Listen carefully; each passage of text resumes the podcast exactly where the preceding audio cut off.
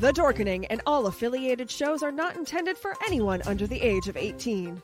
The following may contain discussions or scenes that have adult situations, graphic violence, nudity, strong sexual content, and graphic language.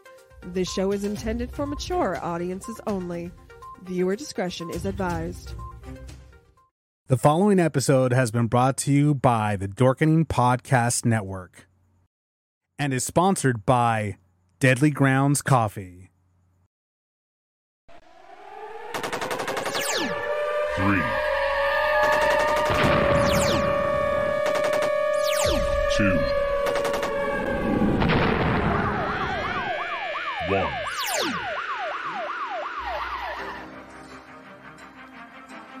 And now, you're tuned into the Navarro Miller Report, featuring the hottest in news, entertainment, sports, and all those topics for the mainstream audience. The Navarro Miller Report. Examine your reality. Welcome, everyone, and welcome to the Navarro Miller Report. I'm your host, Dave Navarro, And I'm Jeremy Miller. And we have special guest co host, musical sensation, a rising star, Ashley Paul. Ashley, thank you so much. And we've met before, actually.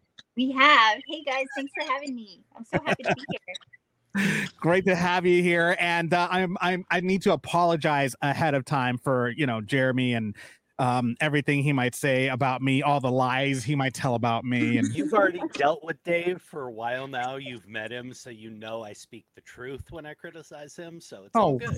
whatever, okay? I know there's there's just love. There's just love in this whole room right now. God, this you can call it that. Yeah, that, or I could call it a couple of other things. That, anyways, wanted to welcome everybody on uh, on the stream here and also on TikTok. Thank you so much for uh, being here on TikTok, everybody on here. Uh, and as actually as uh, we usually have a habit of doing, uh, I subject Jeremy to uh, TikTok blind reacts because he refuses refuses to get a TikTok, even though he has one, but he never puts anything on there. I'm, I'm telling him he needs to start doing like dances or something. I mean, he really, Jeremy, you really need to start doing dances. What kind of dances? What kind of music do you like? There is no dances. I I like all music, uh, mainly jazz, blues, classic rock, but I listen to everything except EDM and techno, and uh, I mean Okay. practically everything else. Um, Great. it's just doesn't dig with me. But no, I don't dance, and he will never get me on TikTok. He, Whatever. He, he convinced my fiance to start an account for me behind my back, What? And I still That's a won't lie. use So That's a damnable lie. That still is a won't use damnable lie. I did no such thing. She already had you done that before. liar. You I- liar. Whatever. Maybe well maybe I mean you're saying you didn't do it, but maybe he was really just trying to encourage you to have some interest in. I love Ashley. She's like the nice one here. She just keeps trying to dig you out of your hole. I don't like it. He was trying to Oh my you know, God. Nurturing. well, well, welcome everybody here. Uh, JC, thank you so much. Uh, JC saying uh, congrats on 60 episodes. Dave Navarro and Jeremy Miller. Thank you very much. Uh, uh, JC, we appreciate you. The 60 episodes, 60 times Yeah, having to I deal with you. Can you believe I put up with you this long? God, 60 That's a really long long- episodes. That's a long time. I've put up with them even longer than that. So thank you very much. Thank you, Ashley. um, there's also yes, JC. I know there's an echo going on right now. It's a little bit of a, uh, you know, it's an echo that happens. What are you, what are you gonna do? it'll, it'll fix itself eventually. But anyways, as I was saying, uh, we do uh, have some blind reacts. This particular one has to. This first one, this first TikTok has to do with um, basically uh. It's a TikTok challenge a lot of couples are doing right now. Uh, but this one, it was a successful disaster. But go ahead and check it out. Trust my wife? Okay, ready? Yes.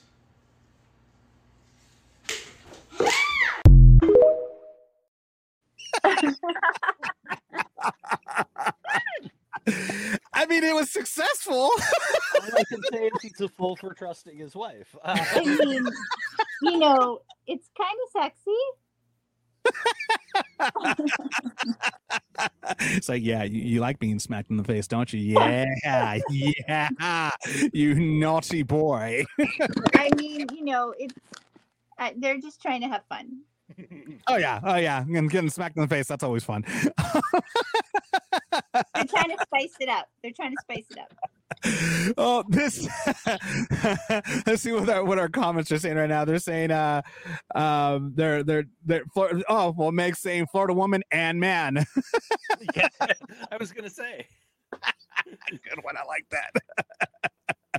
we always make fun of just so, just so you know, Ashley. We always make fun of Florida man. Something's always going on with people in Florida. Uh, you're Uh, from Florida, yeah. so she's. We have actually a Florida woman here, but not I the don't know. Florida woman. I don't know what it is about Florida, but people like just think nobody's watching when they live there. I. That's Yeah. a very good explanation. Oh yeah, pretty much. Now, you know, like this- no no accountability kind of thing. pretty much, yeah, for the most part, yeah. Uh, this this next one, this next one has to do with uh, two guys that were trying to flee the police, and one of them decided to turn Jackie Chan on him out of nowhere. Uh, uh, uh, Alex, check it out.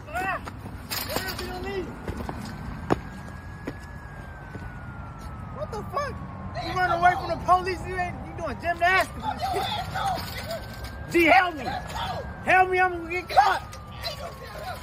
Come on.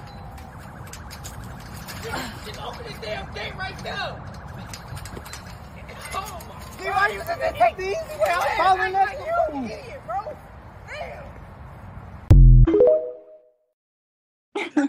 That was a nice setup. I like that. I like that. but like the door opened. What was the mm-hmm. point of jumping in the fence? Well, how many times are we in such a you know such a hurry we don't even look at what's in front of us?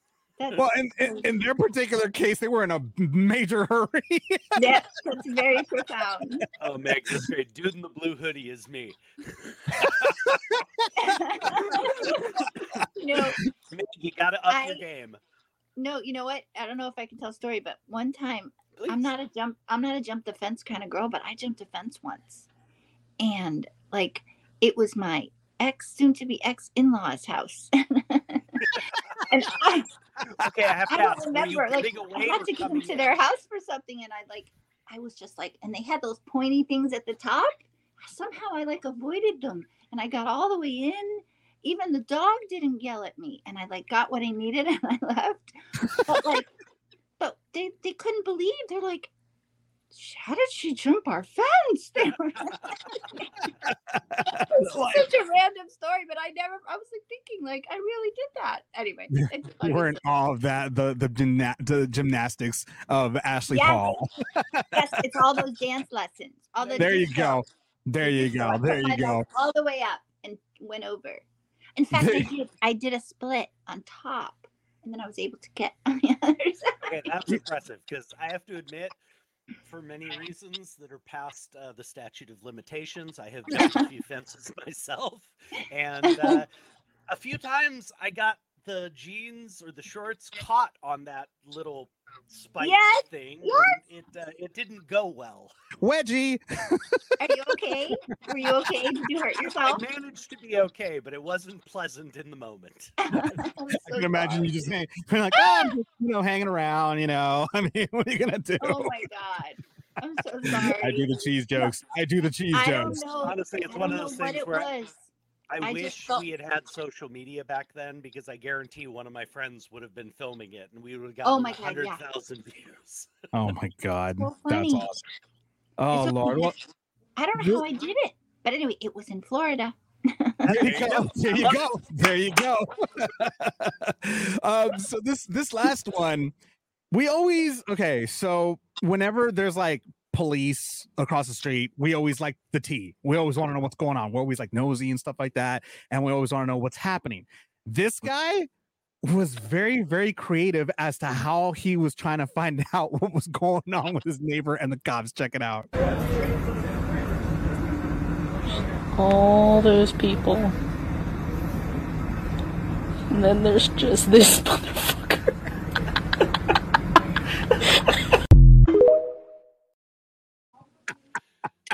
Again, I like it. It's creative. I like I like the washing of the car. It's very zen. Mhm. You Yeah. know, I I think. had a friend when I lived in East LA that his parents, whenever the cops would be in the neighborhood, um, would go out and mow the lawn when it was near so that they could keep an eye on, on what was happening. So I like that. That's creative. It's kind of like a just it's a distraction, right? So so so in our stream, Meg is saying honest to my mom would do that. Meg, I still haven't met you. We've only talked, and I believe you completely. well, Meg is also a Florida a Florida woman too. So she's, Oh, she's in okay. Florida as well. She's in Tallahassee. So Oh, yeah. okay, that's cool. Yeah, so but those are those are our TikTok blind reacts. Nice. Uh yeah, those those are bad, you know. I mean, they were they were pretty tame for the most part, you know, at least for for the taste of of what's going on and everything. I So, think I think those were pretty tame compared to what we could have found. oh, trust oh, me. yeah. Oh, trust me. I'm like, oh, trust me. We could have found so much more. Um, but in talking about weird and outlandish news, so a, a company, obviously, I don't know if you guys are aware of the this company called, I guess they're called Ring. Um, Ring, they they specialize in doing like doorbells, like with the little ring camera on it or whatever. So whenever somebody like you know presses the button, uh, they they can see what's going on. Well, with this talk of aliens, you know, obviously we know what it, there's aliens among us, and you know, government saying we are not alone, and this other stuff. They are actually offering people one million dollars, a one million dollar prize for those who record alien activity on their Ring device. Uh, the caption reads: "This is from at Pubity on Instagram. It says, Ring has announced their quote million dollar search for extraterrestrials competition where they encourage users to film an extraterrestrial sighting with their Ring device. The company announced Wednesday the contest open o- open only to Americans at least 18 years old is to capture quote unaltered scientific evidence of a real extraterrestrial life form with a ring device. One winner will receive the grand prize of $1 million awarded with $50,000 payments a year for two decades, the company said. Um, yeah, they're not going to pay that ever. Never, never. I mean, I, I mean, uh, Dan I Jeremy, have had this argument for a very long time. I mean, how could that even? That's that just sounds yeah. That's like false advertising. Well, here's the deal. I, I personally have always believed that we are not alone in this universe. I think you have to be pretty arrogant to believe that we are the only intelligent life in a universe so vast. Mhm. I but I agree. also believe that they have no interest in us. I believe if they even come near this planet, all we are is their reality trash show. Chris That's- Titus, the comedian, said it best. He said, literally, they show up every so often and go, You won't believe what's happening on Space Monkeys 2023 or Earth Monkeys 2023. you know, we are their reality trash television. There's like, Totally. why would they, Oh why God, would they want so to come communicate with us? Right. that's I just do. I do feel that the people out there are way beyond us. Way Exactly. beyond us. That's how I feel. And on top I of that, I think so. you look And- at you look at a company like Ring who, you know, is putting this out there. The fact is, everybody's basing this on the government saying that there have been confirmed UFO sightings. Okay, I'm sorry. Let's dial this back a moment. No one has ever said that there were actual landings or actual aliens. The release was there has been confirmed UFO sightings. UFO only means unidentified flying Flying object. object. It does Right. not mean space people. It does not mean Right. space creatures. It does not mean spaceships. It's something they couldn't identify. It could have been one in a million things that we've seen a thousand times before. So again, we need to slow our roll on this. You know, aliens But- are among us and they've been here forever, and you know that's I not think- what they've said. People need to create like a humanistic attribute to Mhm. the whole scenario so they can process it. So I think that's where the whole alien person comes from. You know, because if if we just see something in the air and we don't think that there's somebody coming out to greet us or you know there's like a higher power benefit to it or a knowledge benefit to it we can't process it it's too scary Yeah, no, that's that's true. And then and then we got uh we got uh uh Carrie just uh, said uh, they're going to sell a ton of those to trolls who want to flood them with made up videos, though. Ninja marketing. I mean, that's true. That is that is a good way to do it. Like, they, they, they I mean, I would laugh if somebody actually got the million dollars, you know, out of nowhere, and I'm like, really, really, you guys are gonna do that? I don't see it either. I don't see Me it. either. I mean, I mean, you know, I, I know people would probably pay, you know, two dollars to see Jeremy's, you know, to see your anus. Anyone? I've had bigger offers than that. I don't even want to know. I don't, I don't even want to know what big offers Given you it's, had. it's, it's usually uh, gay men in their 70s back in, you know, but hey, I've been offered more. So oh my god, no! This is just. you you open the door. I just walked. I, through. I, I, I didn't open any door, not the back door, not the front door. I didn't open any door. Okay. Nobody's nobody's opening doors. Nobody's opening any doors right now. you had to say the word. You had to say the word. On that note, we'll be right back, everybody, after these commercials. We got some cool stuff to talk about in entertainment news, including David Beckham calling out his wife. We'll tell you what she said and why he called her out right after this. Everyone thinks because you're a zombie, you don't know good coffee. Well, they're wrong. There's only one brew that gets my seal of approval. Deadly Grounds coffee is my guilty pleasure. The aroma is so intoxicating. It brings all of my neighbors out of the woodwork. Deadly Grounds coffee. Coffee to die for and zombie approved. It's good to get a little deadly. Use the front door! Oh, they're so disgusting. We're back, and uh, Jeremy decided that he got the zombies got too scary for him, so he had to like step away for a second. Um, To talk about was it to talk about the door, the back door? no, uh, no, I don't know what he was talking about. oh my god, we got uh, some more uh, some more entertainment news. Did, did the did the zombie scare you, Jeremy? Was that what it was? I had stepfather issues. Sorry, had to go take care of my uh, my stepdad, the one I like, mind you. I, I thought it was the I thought it was the zombies that scared you. You know, I mean, it is Halloween season after all. You know me. If zombies show up, we're gonna be having a beer. Nice, nice. You would do something like that. You're a weird, weird man, man. Let me tell you. But that's why. But that's why. That's why I tolerate you. That's why you're part. That's why it's called the Navarro Miller Report because of that. You know. Anyways, we got some entertainment news. Uh, David Beckham calls out his wife Victoria Posh Beckham. Uh, obviously, there's a new Netflix uh, uh, uh, reality docu series or whatever you want to call it out right now. Uh, pretty much talking about Victoria, uh, the Beckhams. You know, for, for lack of anything else, uh, stuff they've gone through and everything. And in the the first episode of the series, uh, they're interviewing uh, Victoria, and she went ahead.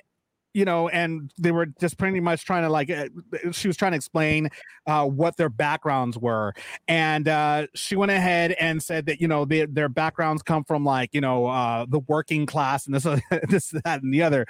Um, David decided to go ahead and interject on that and said, um, uh, well, actually, she she went and said, said, I think also we both come from families that work really hard. Both of our parents work very hard. Uh, we're very working class. That's when David pops his head in and he said, "Be honest." She's like, she's like, I am being honest. Uh, and David replies, "What car did your dra- dad drive uh, you to school in?" And she kept on trying. I think we lost Ashley here. There we go. There we go. I don't know There we what go. happened. Hey, Ashley. there I she heard is. She's everything back. you were saying. I don't know what happened Okay. to the screen. All right, cool. So, so yeah, so basically, you know, they're going back and forth, and she's like, and and, and she's like, she's like, well, you know, we were trying. She was trying to cover it up, and Dave was like, tell them what car did your dri- dad drive, and she's like, my father drove a Rolls Royce. Thank you, and he just walked away after that. it's like I don't know what her definition of working class is per se, Oh but God. that I know my dad was a part of the working class and he never drove, I mean, a a Rolls Royce like ever in the 80s. My father was as blue class as they come. I mean, he was a shop foreman for a air conditioning and ducking company. He worked sheet metal his whole life in a factory, in the whole thing. That is as blue collar as you get. driving a Rolls Royce is not blue collar. I'm sorry. Definitely not. Okay, so so my dad sold insurance door There to you door, go. and he drove an old, oversized blue Cadillac with an eight-track tape deck in Nice, it that love played it. that played um Rhinestone Cowboy. Nice. Nice. It's just, it's it's like, and then in the comments, people, uh, because I've seen some of the comments on on Instagram and on social media, and some people are saying, well, maybe they were trying to defend her by saying, well, maybe she meant that, you know, I mean, like working as that her dad worked to get to where they're at, and this and the other, and I'm like, that's still not. But I mean, that's still not working class. I'm sorry. You know, she's trying to say that. No. and It's like, you know what? You're if your dad's driving a Rolls Royce, then that's already money that came in. That's, That's already money in work, the work- working class is like what your dad was doing, Ashley. What your dad's doing, Mm-hmm. or what your dad did, Jeremy. That's working class. Those are like Right, people it's that are nine work- to fivers. You Let me keep tell you- working for your money. You need to Now- work for your paycheck. You need to Exactly. work to pay your rent, your mortgage, whatever. Mhm. Yeah.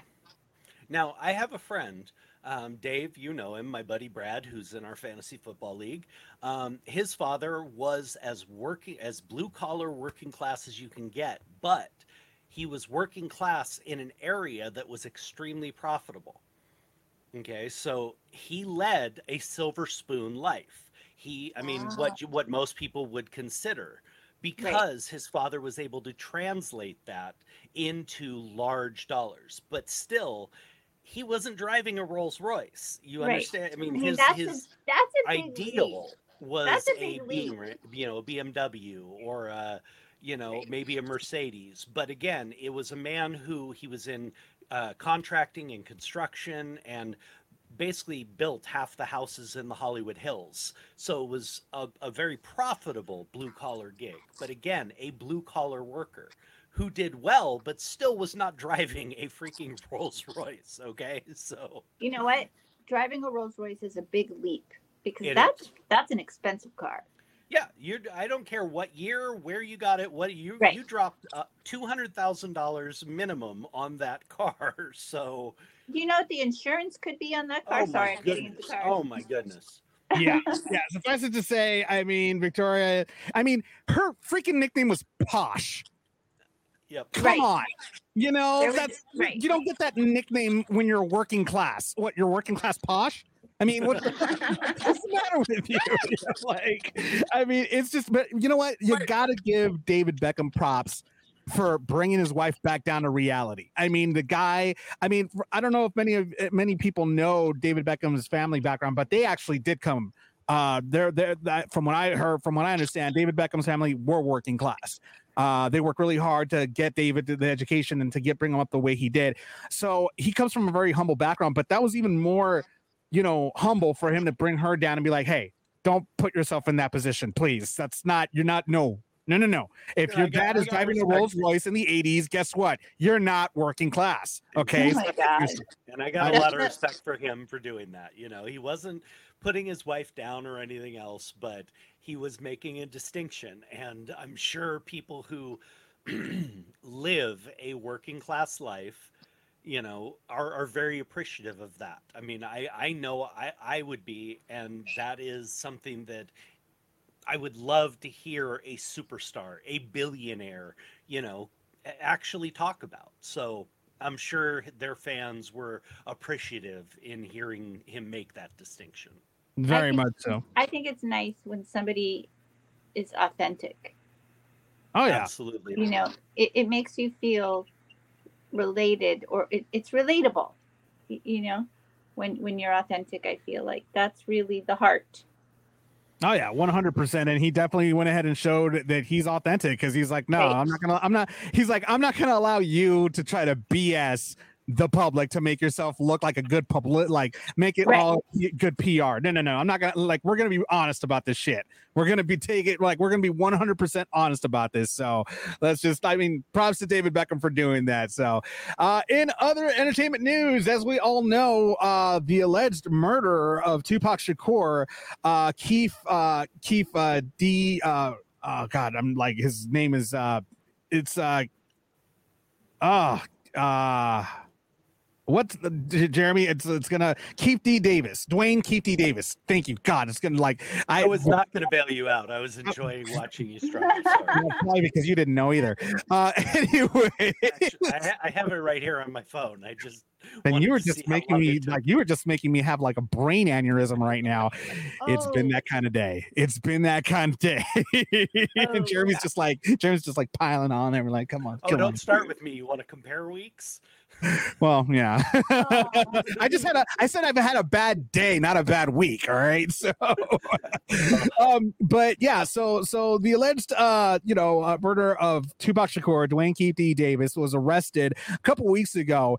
Uh, but there's just so many, so many, so much stuff going on with this story. So many people, I mean, he's admitting or, or the police, Las Vegas police pretty much are saying that he was the one that, you know, everything kind of just went to him.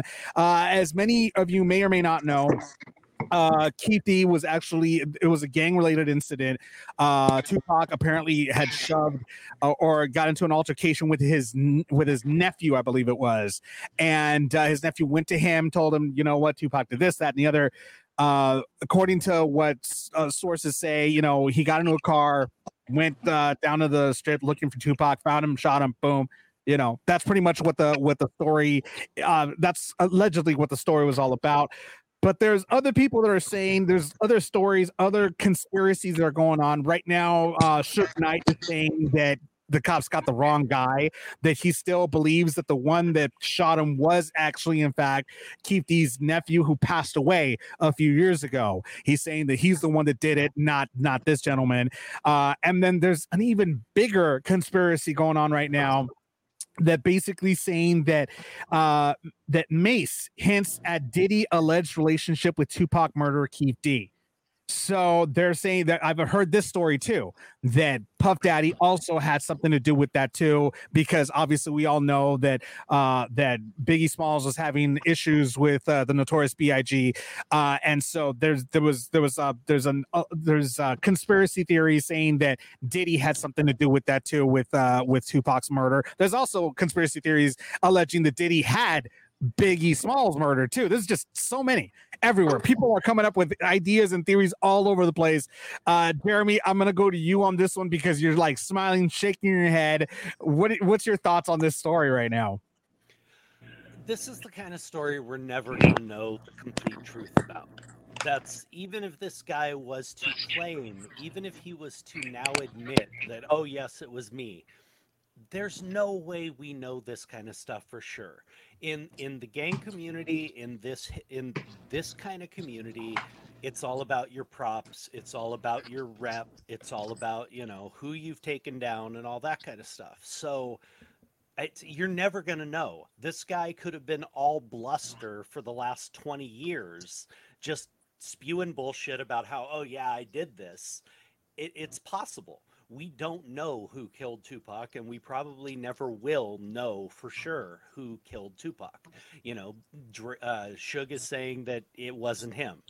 Suge would never help the cops in the first place. He wouldn't identify who it was in the first place. That is kind of a code of gangbanging and so on and so forth. You know, your guys handle it. You don't help the cops handle it. So again, we would never know what's really going on. So is this guy going to go to prison for it? It's very possible. Does it mean he did it? No, it doesn't. We will never know for sure who it was. Well, Las Vegas seemed pretty sure that it was him.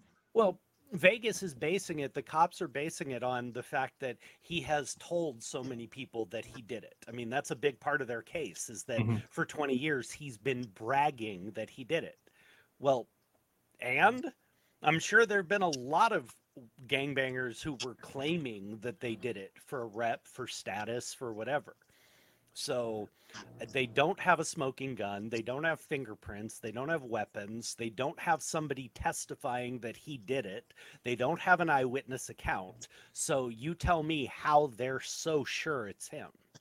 All they're going off of is conjecture at this point and the fact that this guy mouthed off for 20 years about, oh, yeah, I'm the one who killed him. So if they, okay, so let, let me ask you this: so if they don't, if they don't have anything on them, why even arrest them? Why even hold them? I mean, if they don't have anything Yeah, on them, they can't hold them. That's well again they have in, they have lots of people saying he's the one who did it. They have him admitting he's the one who did it.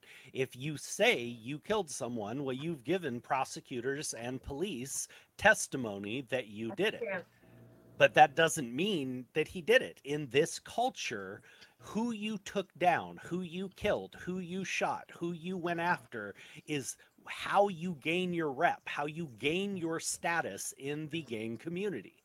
That's how you build rep. That's how you go from being a worker to an OG. You know, I have many friends who lived this life. I've been around it, I've seen it, I've talked about to, you know, so you don't know. It's it's braggadocio and and and arrogance over something like this. It doesn't mean it happened, but it's enough for prosecutors and law enforcement to say we have testimony. We have him saying it. We have the killer admitting he did it. That's enough in court. But does that mean he really did it? No. I mean, I guess the prosecutors want to close the case.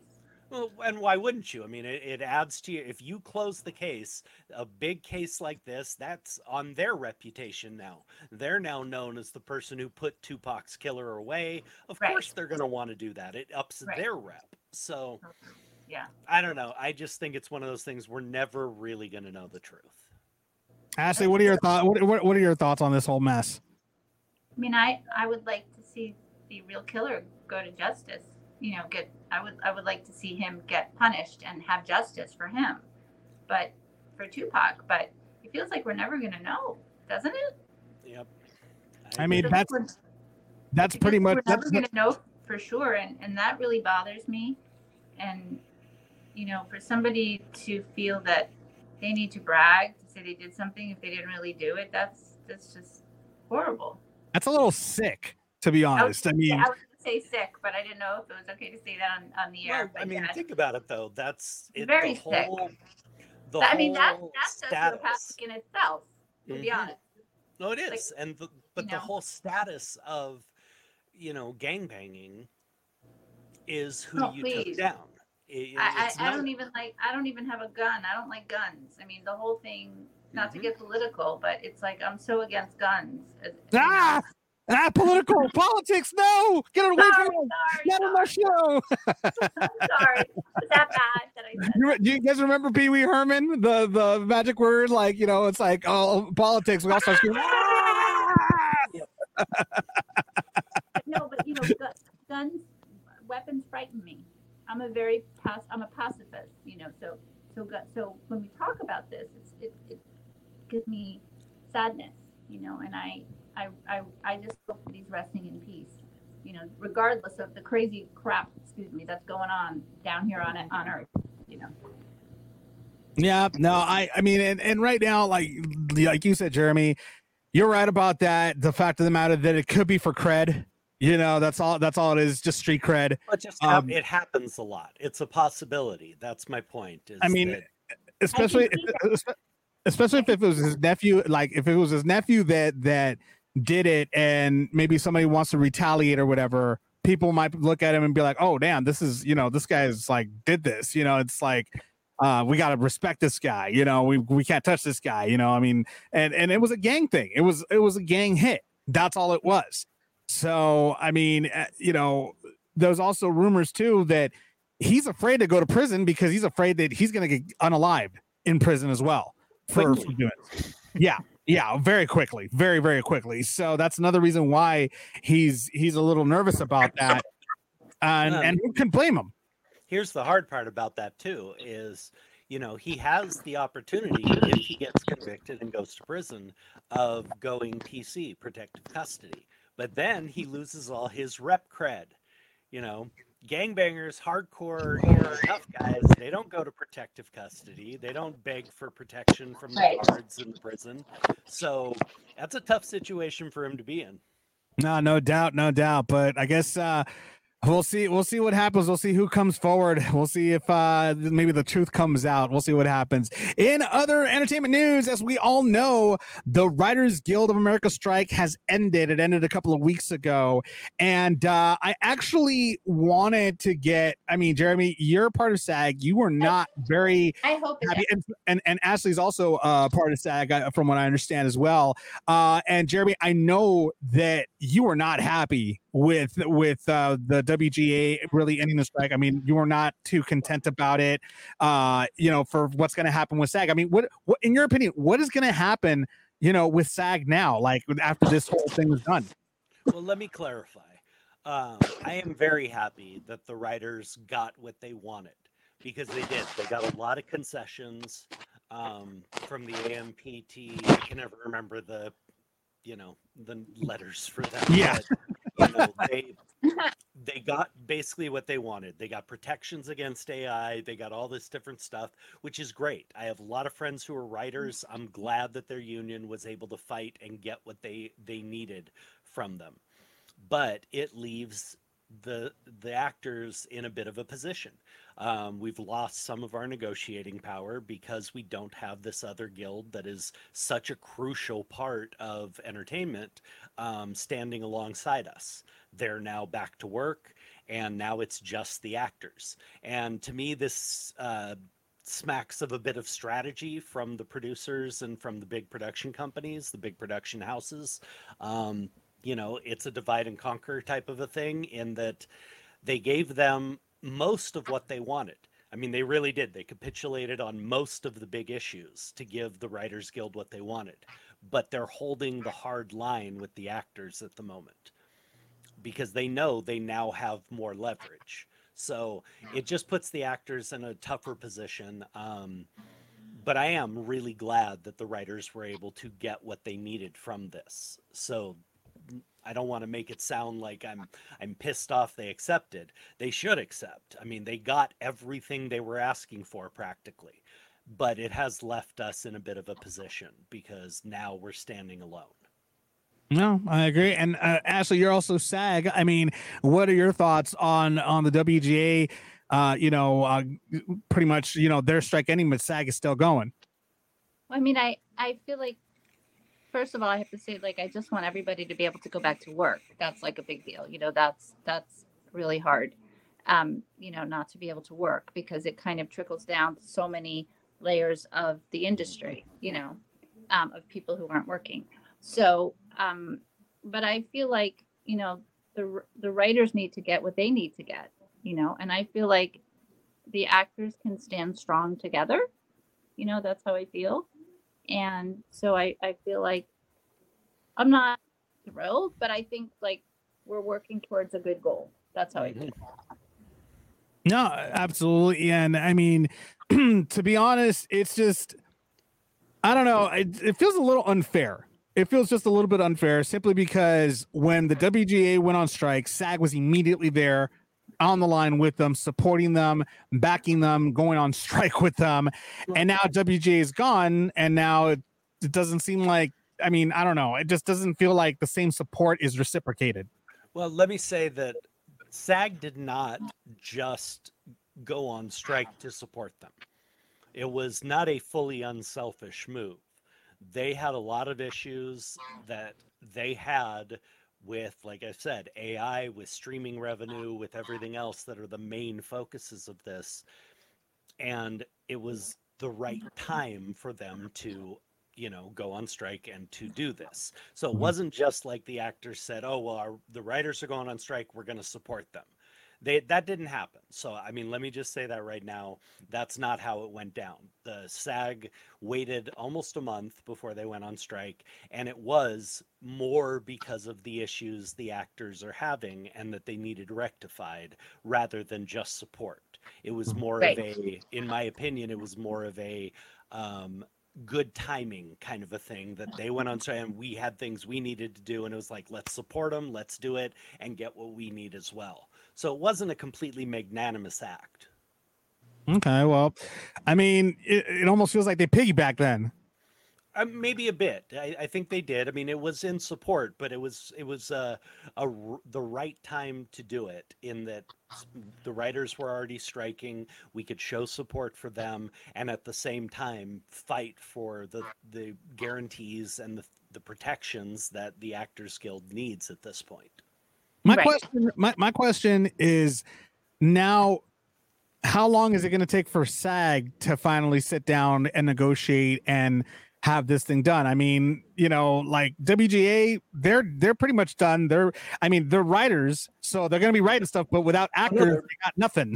well, it- they don't, but at the same time, it allows the people who are working on the late night shows, the talk shows, the game shows, all those different things that don't require the actors but still need writers. It allows them to get back to work, which is a responsibility the Writers Guild has to get their people back to work as possible. So, you know, it is what it is. It's not great. It leaves SAG in a in a in a tough position, but I'm I'm like I said, I'm just I'm really happy that the Writers Guild got what they needed. I have I have noticed one thing that I've seen a lot of actors uh do red carpets again. Isn't that against SAG, you know, rules? Like like Anne Hathaway, for example. You know, I mean, what's going on with that? You cannot do a red carpet to promote your own film or current projects. But you can walk a red carpet and do interviews and everything else as long as it is not in promotion of one of your current films. And what about talk shows? I mean, like the talk shows are back on. Are actors allowed to go on the talk shows and be interviewed? You are, but again, you cannot discuss current projects, even past projects, as long as they are SAG projects. That is off limits. So there's still a little wiggle. About, if they want to interview about your life, about what's going on, those things are still okay. There's some wiggle room that is allowed on some of this. Okay, okay. That's why I was like, I wasn't understanding too much. I was like, why is Anne Hathaway on the red carpet? I mm-hmm. thought they weren't allowed. I mean, it just wasn't. It's kind of like the autograph signings, you know, the conventions and things like that. We are not allowed to do that in a certain way. Um, it was Fran Drescher, the president of SAG at the moment, had issued a kind of guidelines as to what we are allowed to do and what we aren't. I have done the, you know, autograph convention for a while. I really enjoy it. I like getting to go meet the fans and talk with everybody. Um, it's it's fun. You got fans? But yes, they still exist. It's amazing that they do. Um, in fact, that's why we have viewers, Dick. Um,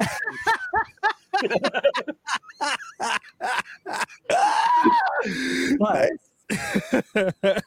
the fact is, I can still do signings. What I cannot do is sign and sell pictures that are from Growing Pains, from a SAG project.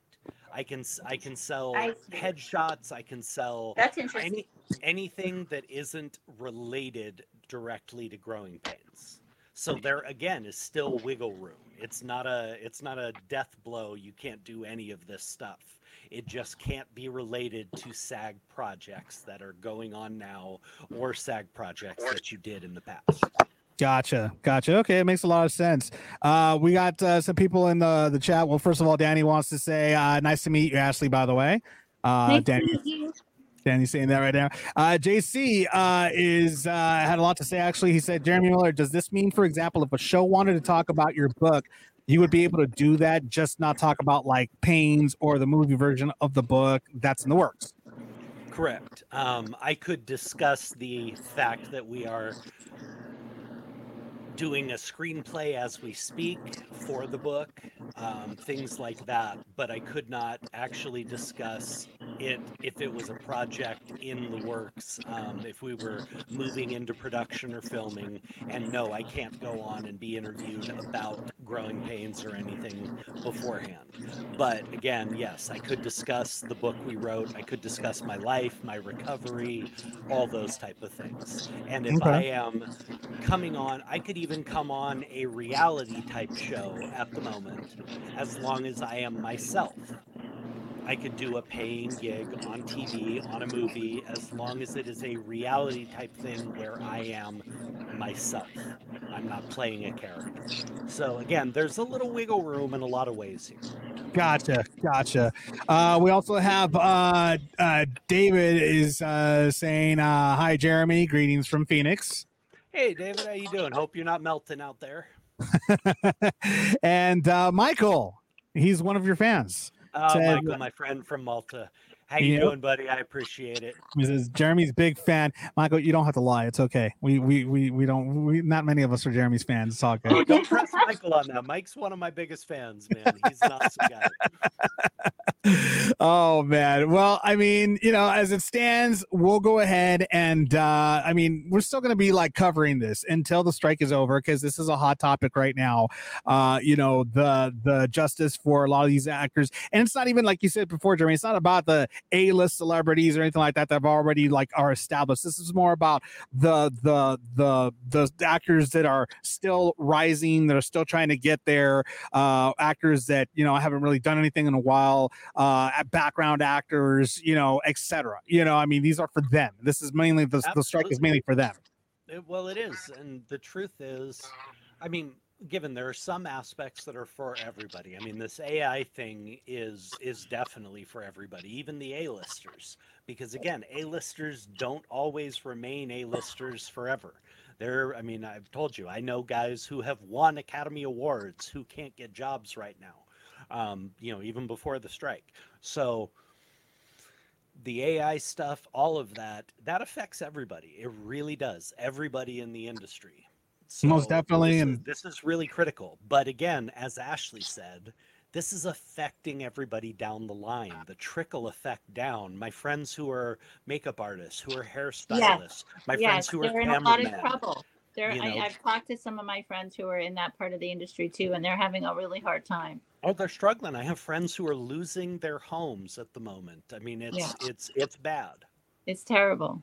Uh, it's a it's a tough time right now. Uh, real quick uh, on TikTok, Marcelo Bailey, how you doing, buddy? He's out in the Car- in the, in the Caribbean islands in the freaking par- he's out in paradise. Uh, Marcelo, nice to have you Well, on the. Marcelo, we all hate you, but thank you for listening. right? we hate the fact that you're in paradise and we're not. God But- bless you. I love it. No, that's awesome. Uh, and uh, so yeah, so I mean, I guess we'll just we'll just have to wait and see what happens with the strike, and hopefully it'll be over soon. People could get back to work. Uh, you know, Jeremy, you could get back to like doing uh, what you love, which is meeting your fans. You know, all that one person. Um, you know, yeah, and I, got- I got three projects just on hold. That I mean, I was supposed to be filming. I've told you this. I, I was supposed to be filming from July to the end of October. Three mm. different films, and you know they're all on hold again. And I'm just sitting here twiddling my thumbs. So I get. I, I, I am dying for this. really get over. hard. That's so No- hard.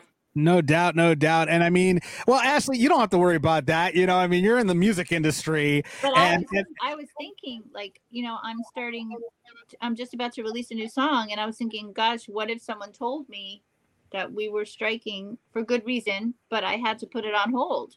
Or the collaboration I'm doing in two weeks, I have to put that on hold, and I'll, you know, or the other project, you know, I'm saying, or my music is supposed to go into like somebody's project and it can't go. You know, it's it's frustrating as an artist, you know. Well, well, in chatting about in chatting about you and your music and everything, uh, I wanted to go ahead and uh, switch uh, switch lanes here for a second, and uh, just you know, like have our our listeners uh, know a little bit about you. I mean, obviously, you're you're a rising star. Uh, you have a lot of fans. You've done a lot of music and everything. Uh, you know, uh, it's it's it's. You said that you're doing a lot of uh, of collaborations. What collaborations are you doing right now? So I did a collaboration with um, Melissa Manchester, which we wrote a song together called Whisper Surrender. And um, that'll be out, I guess, in a couple months.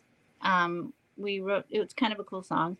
And then I did a collaboration with um, Richie Neville, who's in um, the UK. He's in a, he was in a boys band. Well, still, it's called Five. They're like really hot in the UK. And so he and I wrote together and we wrote a song called Bingo Baby, which was kind of a crazy it's a crazy sexy dance song. It, it's it's it's inspirational in the sense because most of my music I write from my heart, from my need to to share with other people collectively to find the silver linings That's how I would say to never like give up, that. you know?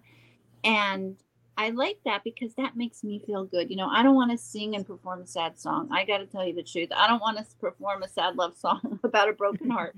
You know, even if I felt it, I don't want to go there. I just want to be in that happy moment. So, uh, anyway, so we wrote this song and yeah, it's coming out on the 20th on all download on all DSPs. It'll be there.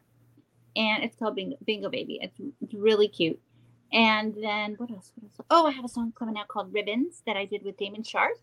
Damon Sharpe's a great producer, writer. We wrote it together. It, he writes with J Lo and Ariana. I know the name. Yeah. Yeah, yeah, he's he's an amazing guy. And we the song Ribbons is so cute because I I actually had this inspiration from a Barbra Streisand film with where there's a character in it named Irene Molloy. It was Irene Molloy's hat shop. And Irene Molloy used to wrap her her ribbons around her hats and make them for people. And she but but then like I always wanted to sing her song I'll be wearing ribbons down my back, but make it a disco song, you know? Oh, cool. And so, but they're like, no, no, no, no. So I'm like, okay, I'll use it for inspiration. So I use it for inspiration. And David and I got together and I was like, I think of Irene Molloy as a character, you know, in the hat shop. What does she really do with those ribbons? You know? and I was, I was like, she and she's single, and Barbra Streisand's like a matchmaker in the movie. Remember, uh, Mhm. Total Dolly? She's setting her up, you know, with um, Horace Vandergelder. That was like a date, you know. And so I'm like, she really has all these different men in different parts of the hat shop. Sorry if this is a little R-rated. And um, yeah, she's she's having fantasies. So I started to put ribbons and a disco together, and I thought, wrap me up in ribbons, wrap me up in ribbons, all the colors of the night. There's no limit, bound together in the night. And so it was it was kind of like that was kind of like the idea. Sorry, I get like a little passionate. Nope, So- love it. It, it, anyway, so that's a song that we just wrote. We just remixed it. We have like six remixes on it. It's, it's good. It's I'm so excited. I'm really excited about that one. So that'll be out in probably in Jan- like January. Bingo Baby Now, then the Melissa song, then Ribbons, and then another song I wrote also called Shine, uh, with a freestyle artist named Karina, and it's it's kind of about how you feel the minute you fall in love. It's called um yeah, it's called Shine. I still do, but um, I was trying to capture like the the essence of the feeling you had that minute, not like pre love or or post love, but like that second, you know. And oh, and then this other song. Oh my god, I love it. she's got she's got a bunch of songs. I love it. because like oh listen like like you're you and your projects right like with with your scripts so like each song to me is like it's like an opera you know what i mm-hmm. mean like Yeah. i have an inspiration that comes from within a story in my mind and then i go to my producer gemini who does the most amazing dance tracks. He he does dance he did a few dance tracks for justin bieber. Like he does amazing dance tracks. So he and i i learned so much from him. Like now i do the dance tracks like with him. And like we sit there at the i call it the disco board. And we come up with ideas. And so um yeah so i, I- went to them. And then and then it, it goes from them. And then you layer it. So it's like you have the you have the disco board and then you have the lyrics and then you have the melody and you kind of put it all together that's what's so great about i love about dance pop music it's like it's like a whole you know production you know Oh no! Oh no! Oh no! For sure, dance music is is amazing, and I, I'm curious. Uh, you know, but before before we uh before we let you go here, uh, Ashley, Mhm. I'll- I'm I'm I'm wondering. Uh, uh, do you have any concerts that are coming up soon? Oh, thank you for asking. Actually, tomorrow morning, 3 a.m., 4:30, I'm heading to Mexico City. I am performing at the Pepsi Arena. I thought you were performing at 3 a.m. I was like, wow, that's like No, a no, crazy no. I'm show. gonna be. I'm gonna get up at four and be at LAX by five. So I'm gonna get um on a plane, go to Mexico City, and yeah, we have a show at the Pepsi Arena. I'm opening and performing with um. Remember Ace of Base?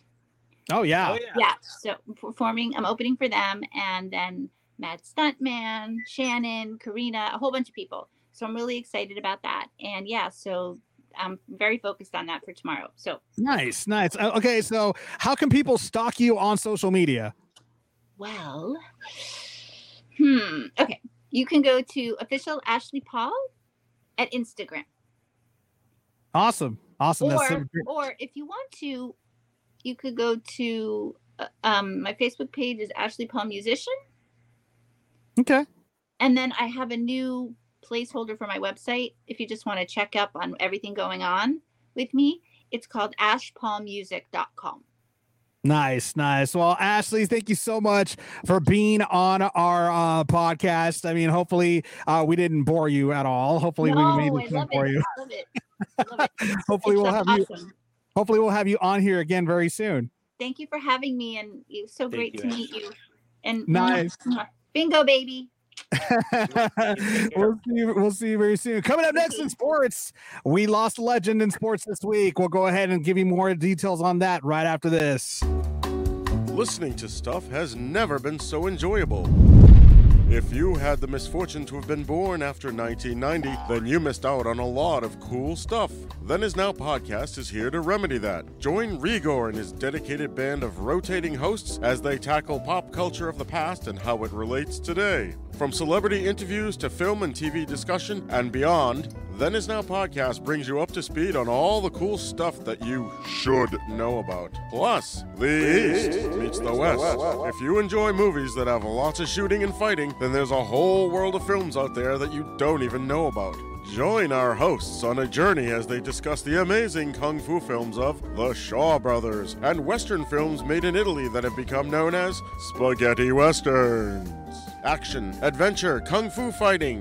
Both shows and more can be found at havenpodcasts.com. Warning may cause nostalgic feelings and eliminate boredom. So, so on on my TikTok, I got Marcelo saying, "I love this. he loves the commercial." So that's really cool. It's a cool commercial, I gotta say.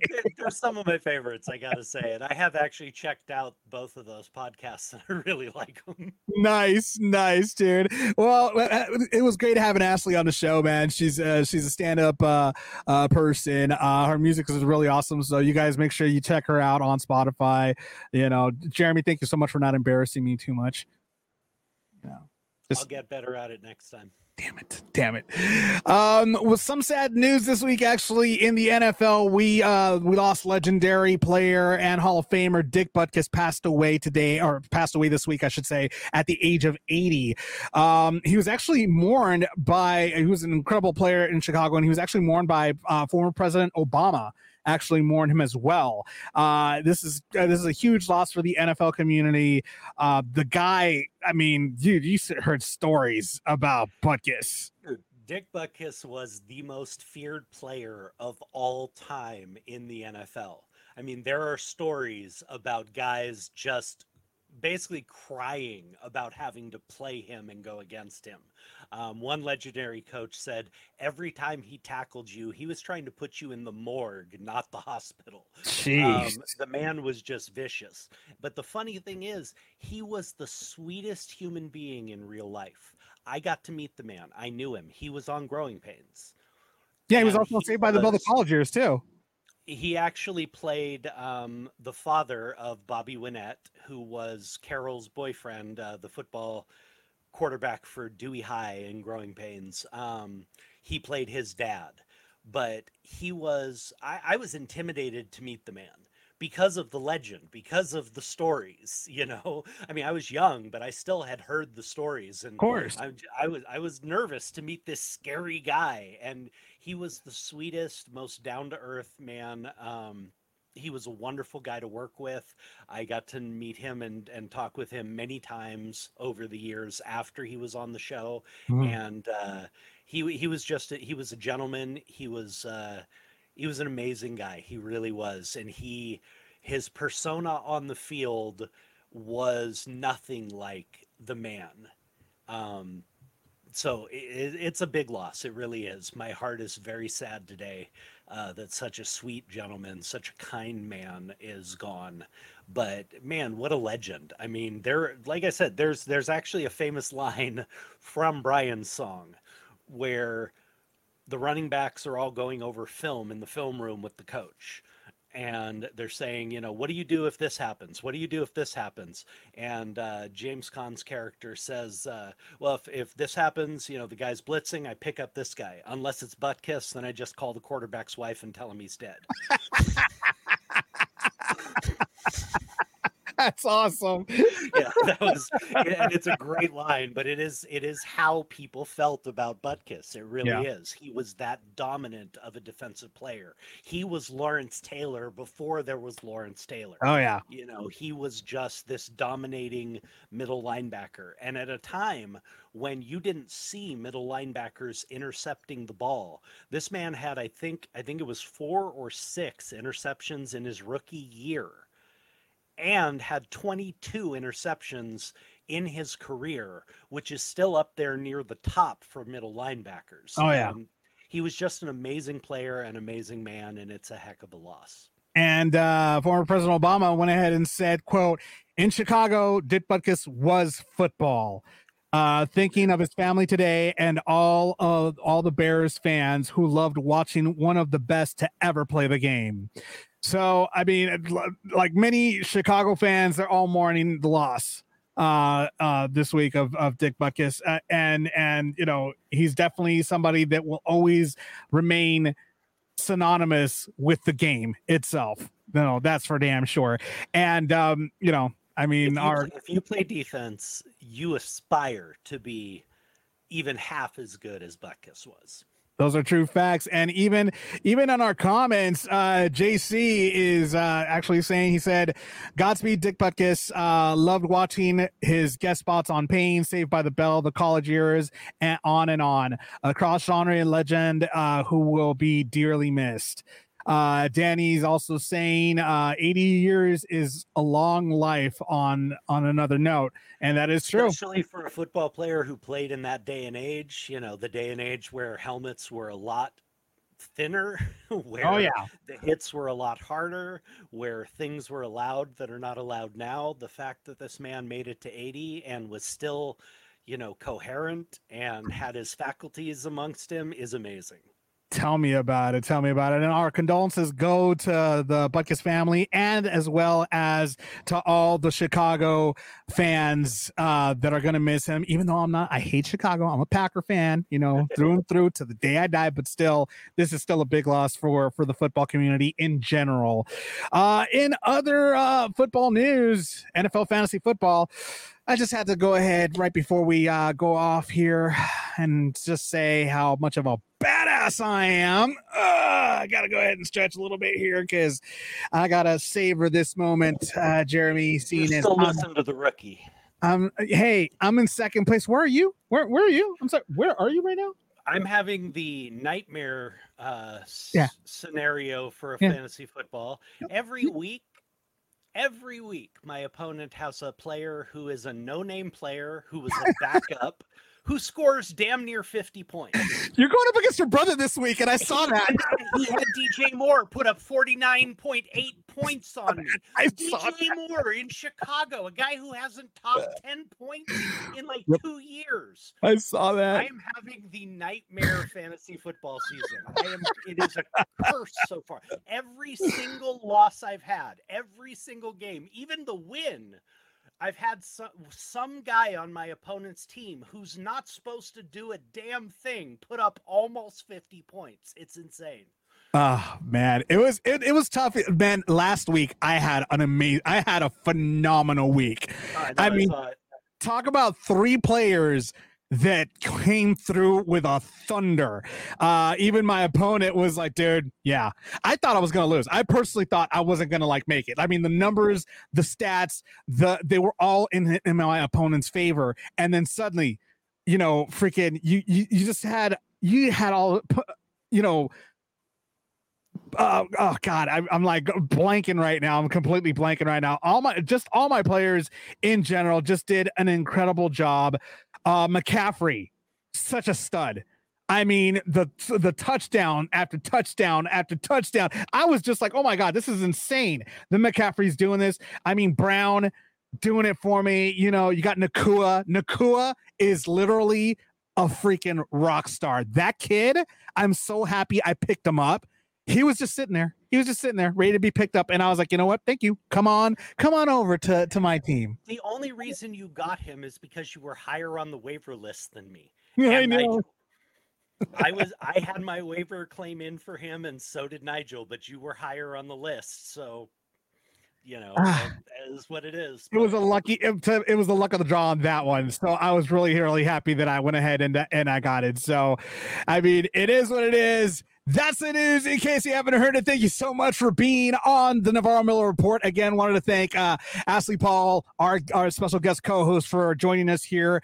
And uh, we'll be back here next week again, 6 p.m. Pacific Standard Time to 7. I'm gonna have to deal with this guy as usual, but it's okay because we're here to entertain all of you. For the Navarro Miller Report, I'm your host, Dave Navarro, along with this pain in my rear. I'm Jeremy Miller. We will go. I wish everybody a grand, a wonderful weekend, and we will see you all next time.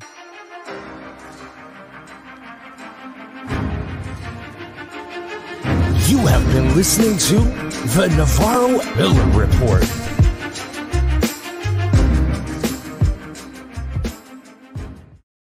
This episode of the Navarro Miller Report was brought to you by the Dorkening Podcast Network and sponsored by Deadly Grounds Coffee.